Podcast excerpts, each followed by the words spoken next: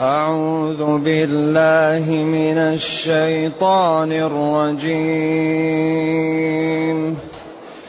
بسم الله الرحمن الرحيم. رب المشرقين ورب المغربين فبأي آلاء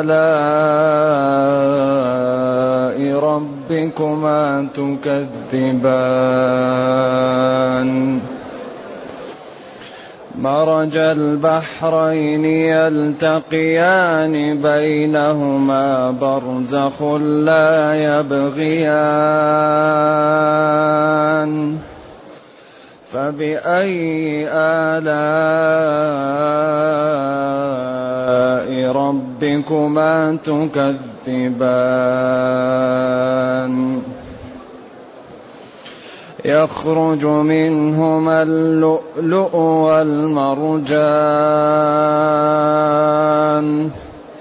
يخرج منهما اللؤلؤ والمرجان فبأي آلاء ربكما تكذبان وله الجوار المنشآت في البحر كالأعلام فبأي آلاء ربكما تكذبان؟ كل من عليها فان. كل من عليها فان ويبقى وجه ربك. ويبقى وجه ربك ذو الجلال والإكرام.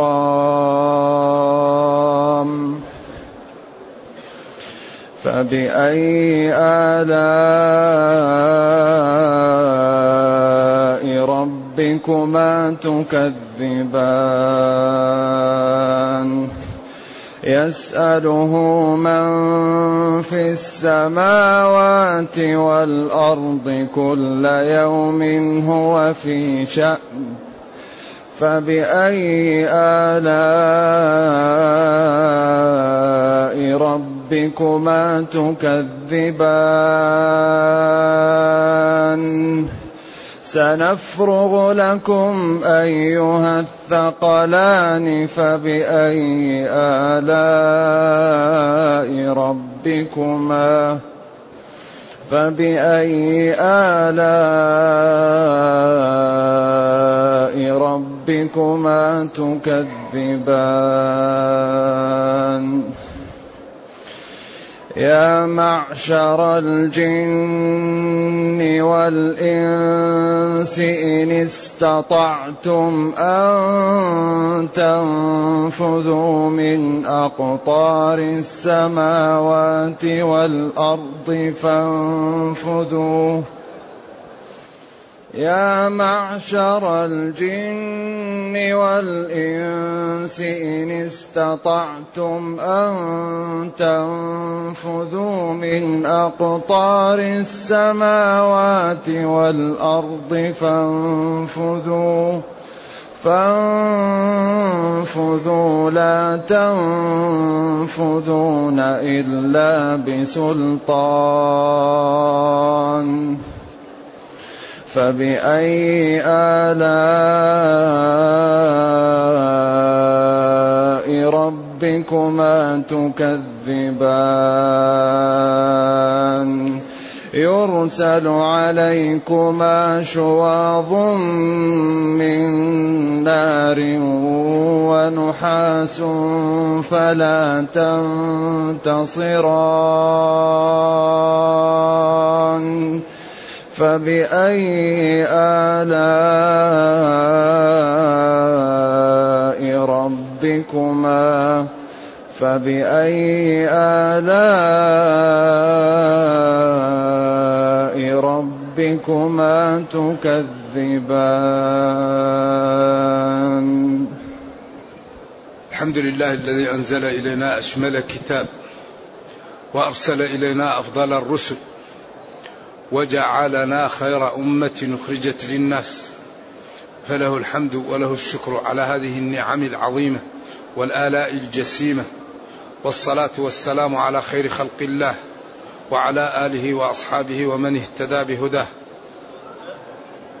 ما بعد فإن الله تعالى بين في هذه السورة قدرته ورحمته ونعمه على خلقه. فقال جل وعلا الرحمن علم القرآن خلق الإنسان ثم بعد ذلك بين ما أعد للكافرين من من العقوبة ومن النار. ثم بعد ذلك بين ما أعد للمتقين في الجنة وجعلهم على درجتين. ثم كرر فبأي آلاء ربكما تكذبان في هذه السورة؟ إحدى وثلاثين مرة. كررت إحدى وثلاثين مرة. كرر فبأي آلاء ربكما تكذبان جل وعلا؟ إحدى وثلاثين مرة. قال العلماء هذا لا تكرير لأن كل نعمة جديدة. ولذلك كثيرا ما إذا كان العرب عندهم شيء يهتمون به يكررون. كما قال قرب قربا مربط النعامة مني لقحت حرب وائل عن حيالي. قربا مرمط النعامة مني إن قتل الرجال بالشسع غالي. قربا مربط النعامة مني يقصد فرسه.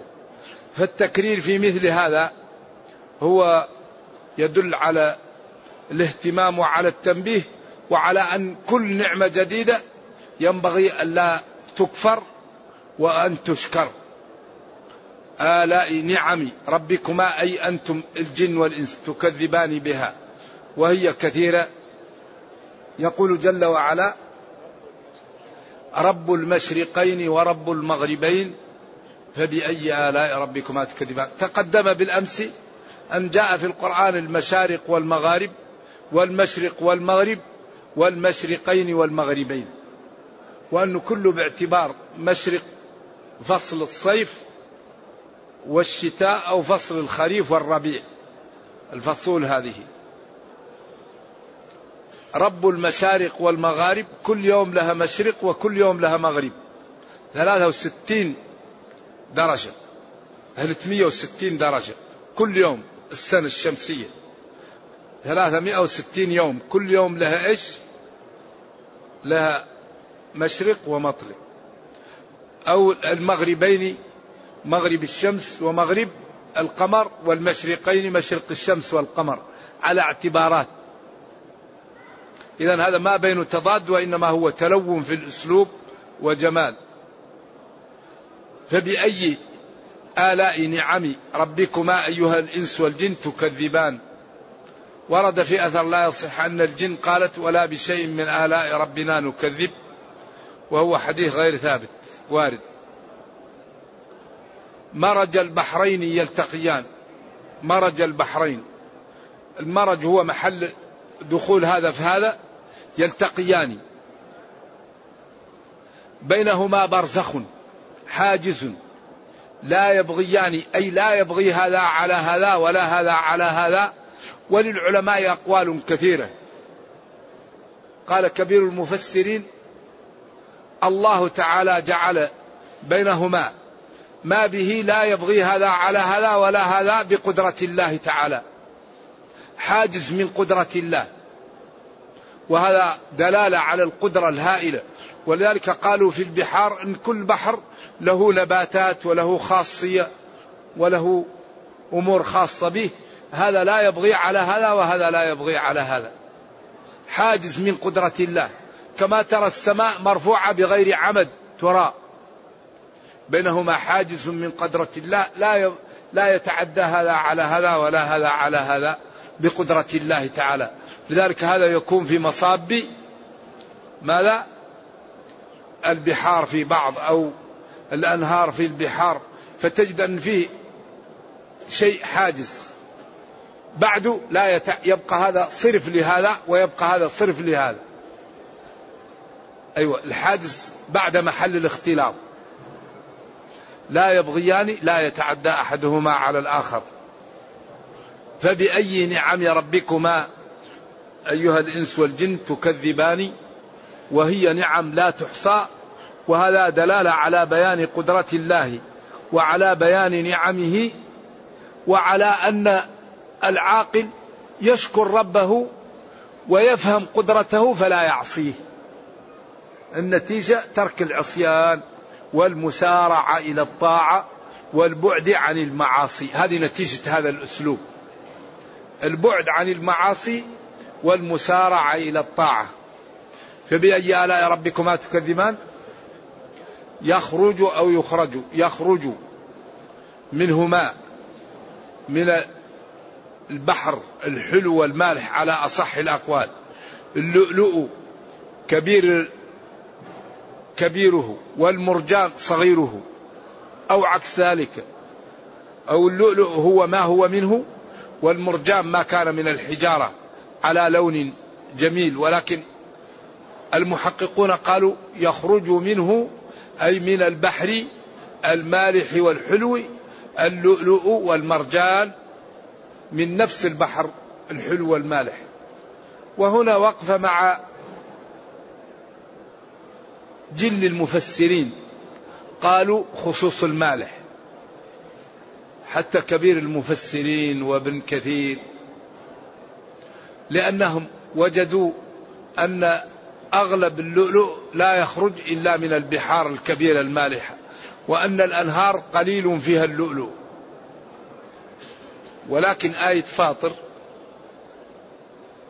وما يستوي البحران هذا عذب فرات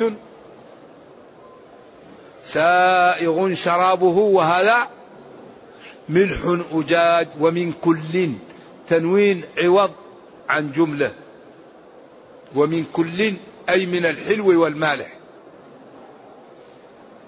تأكلون لحما طريا وتستخرجون حلية تلبسونها. إذا هذا نص صحيح صريح في أن اللؤلؤ في الحلو وفي المالح وأنه في الأنهار وقد ثبت ذلك علميا وواقعيا. ولذلك ومن أصدق من الله قيلا ومن أصدق من الله حديثا وقد أخبر بذلك فنحن نتيقن به والواقع أثبته. وما قاله المفسرون هو على سبيل الأغلب وكلامهم في ذلك مرجوح لوجود النصوص الصريحة بخلافه. إذا بينهما برزخ لا يبغيان يخرج منهما أي من الحلو والمالح اللؤلؤ والمرجان. الكبير من هذه الجواهر من والصغير من هذه اللآلئ التي تكون في المرجان وهو معروف. نعم. وفيه أنواع من الأسماك. يأتي من هذا النوع من الحلي ومن بعض كبير وبعض صغير. والذي رجح هذا الآية الأخرى. ومن كل تأكلون لحما طريا. من كل من البحر المالح والبحر الحلو الذي هو النهر. قال هذا عذب فرات سائغ شرابه وهذا ملح أجاج ومن كل من الحلو والمالح تأكلون لحما طريا وتستخرجون حلية تلبسونها إذا هذا حقق أن اللؤلؤ والمرجان في البحار وفي الأنهار. وهذا نص صحيح صريح لا يقاوم. نعم. وما قاله المفسرون من أنه من خصوص المالح هذا مرجوح ويرده النص الصريح. يخرج منهما اللؤلؤ والمرجان فبأي آلاء ربكما تكذبان؟ وله جل وعلا الجواري السفن الجواري المنشآت المعدات في البحر كالأعلام كالجبال الكبيرة. فهو من نعمه أن هيأ لكم البحر وهيأ لكم عمل هذه السفن وتحملكم عن أن يغرقكم البحر وتحمل لكم حوائجكم وتحملكم إلى البلاد البعيدة التي تريدون الذهاب إليها.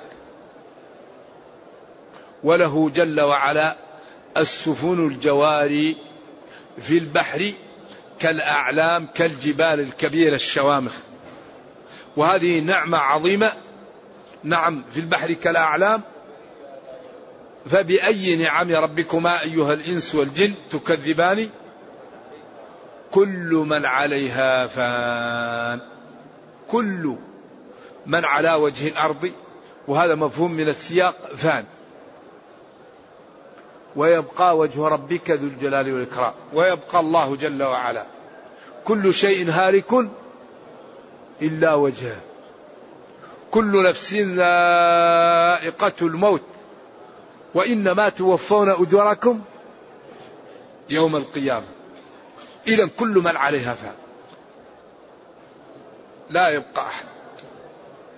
آخر من يذبح الموت. يؤتى به على صفة كبش ويذبح بين الجنة والنار ويقال يا أهل الجنة خلود فلا موت وتأتي السعادة الأبدية ويا أهل النار خلود فلا موت وتأتي الشقاوة الأبدية. كل من عليها فان. والموت أشد حادث مما يمر على الجبلة. قل إن الموت الذي تفرون منه فإنه ملاقيكم. أينما تكونوا يدرككم الموت ولو كنتم في بروج مشيدة. إذا أين الخلاص؟ ما دام كل إنسان ميت أين الخلاص؟ الخلاص في الاستقامة. الخلاص في الطاعة. الخلاص في إنقاذ كل واحد منا نفسه قبل أن يفوت الأوان. كل من عليها فان. كل من على وجه الأرض فان. إذا عشت ألف عام وألفين بعدها فلا بد من يوم تسير إلى القبر.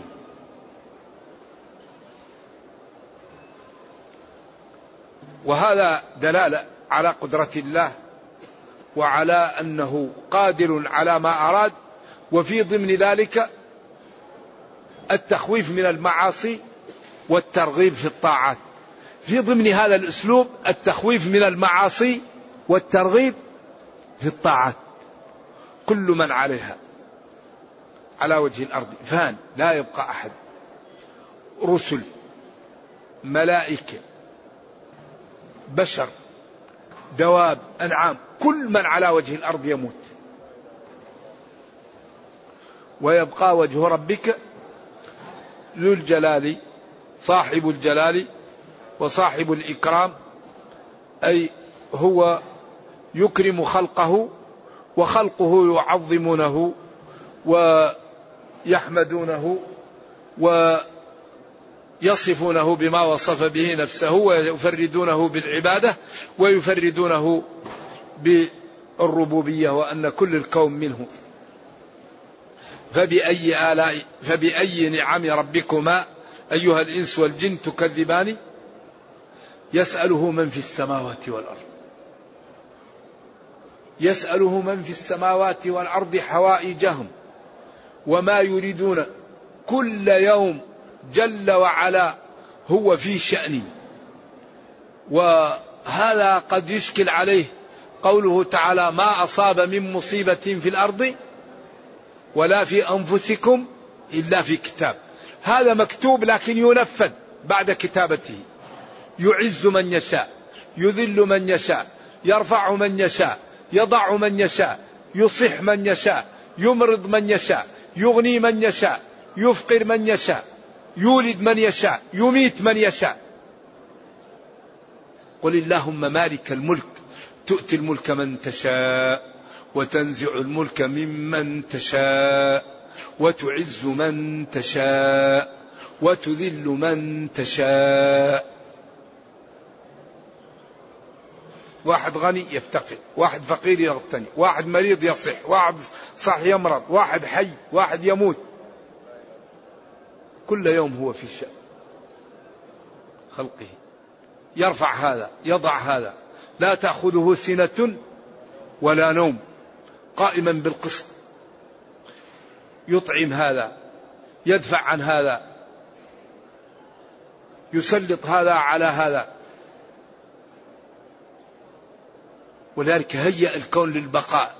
لولا التدافع لهلك الناس ولولا دفع الله الناس ببعضهم ببعض لفسدت الأرض. يدفع بالقوي عن الضعيف وبالضعيف عن الآخر وبهذا عن هذا. يدبر الأمر. يفصل الآيات. وآتاكم من كل ما سألتموه. وإن تعدوا نعمة الله لا تحصوها. إن الإنسان لظلوم كفار. نعم. فبأي نعم ربكما أيها الإنس والجن تكذبان؟ سنفرغ لكم أيها الثقلان. هذا تعبير عربي يدل على التهديد لأن الله لا يشغله شيء عن شيء. سبحانه وتعالى فقال ابن عباس الله فارغ لا يشغله شيء لأن أمره إذا أراد شيئا أن يقول له كن فيكون. ولكن القرآن نزل بلسان عربي مبين وهذا أسلوب للتهديد والتخويف لهؤلاء الذين يعصون ربهم. هو أسلوب للتهديد والتخويف. أما الله تعالى إذا أراد شيئا أن يقول له كن فيكون. وما أمرنا إلا واحدة كلمح بالبصر.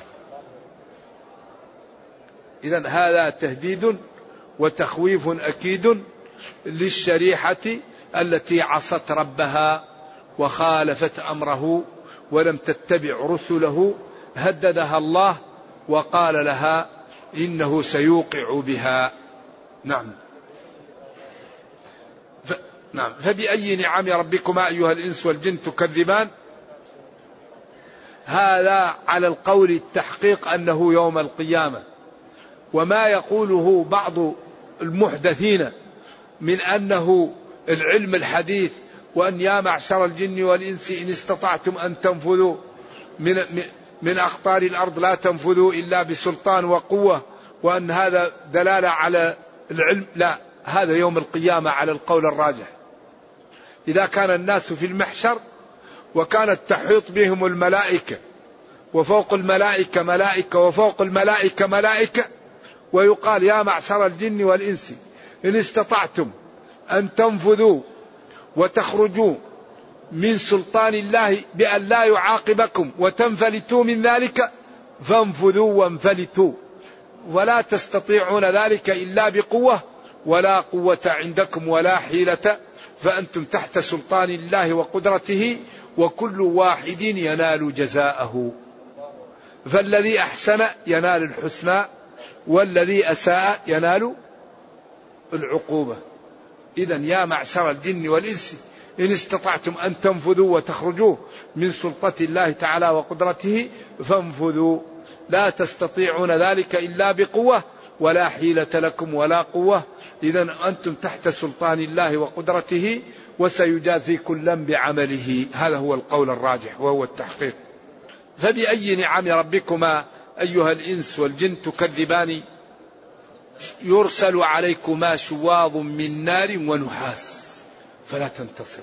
يرسل عليكم أيها الكفار أيها المكذبون شواظ قطعة من النار أيوة ملتهبة ونحاس دخان أو رصاص نحاس مذاب كالماء لشدة حره. إذا النحاس فيه قولان قول أنه الدخان وقول إنه النحاس المذاب.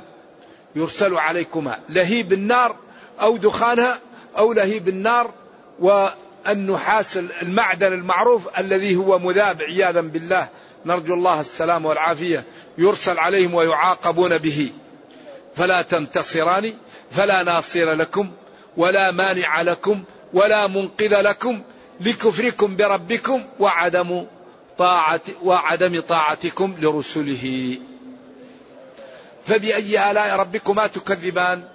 يعني قد يقال أي النعم في هذا؟ وهو يقول فبأي آلاء ربكما أيها الإنس والجن تكذبان؟ قالوا الإخبار بهذا للتخويف منه وللبعد عنه ولطاعة الله نعمة كبرى.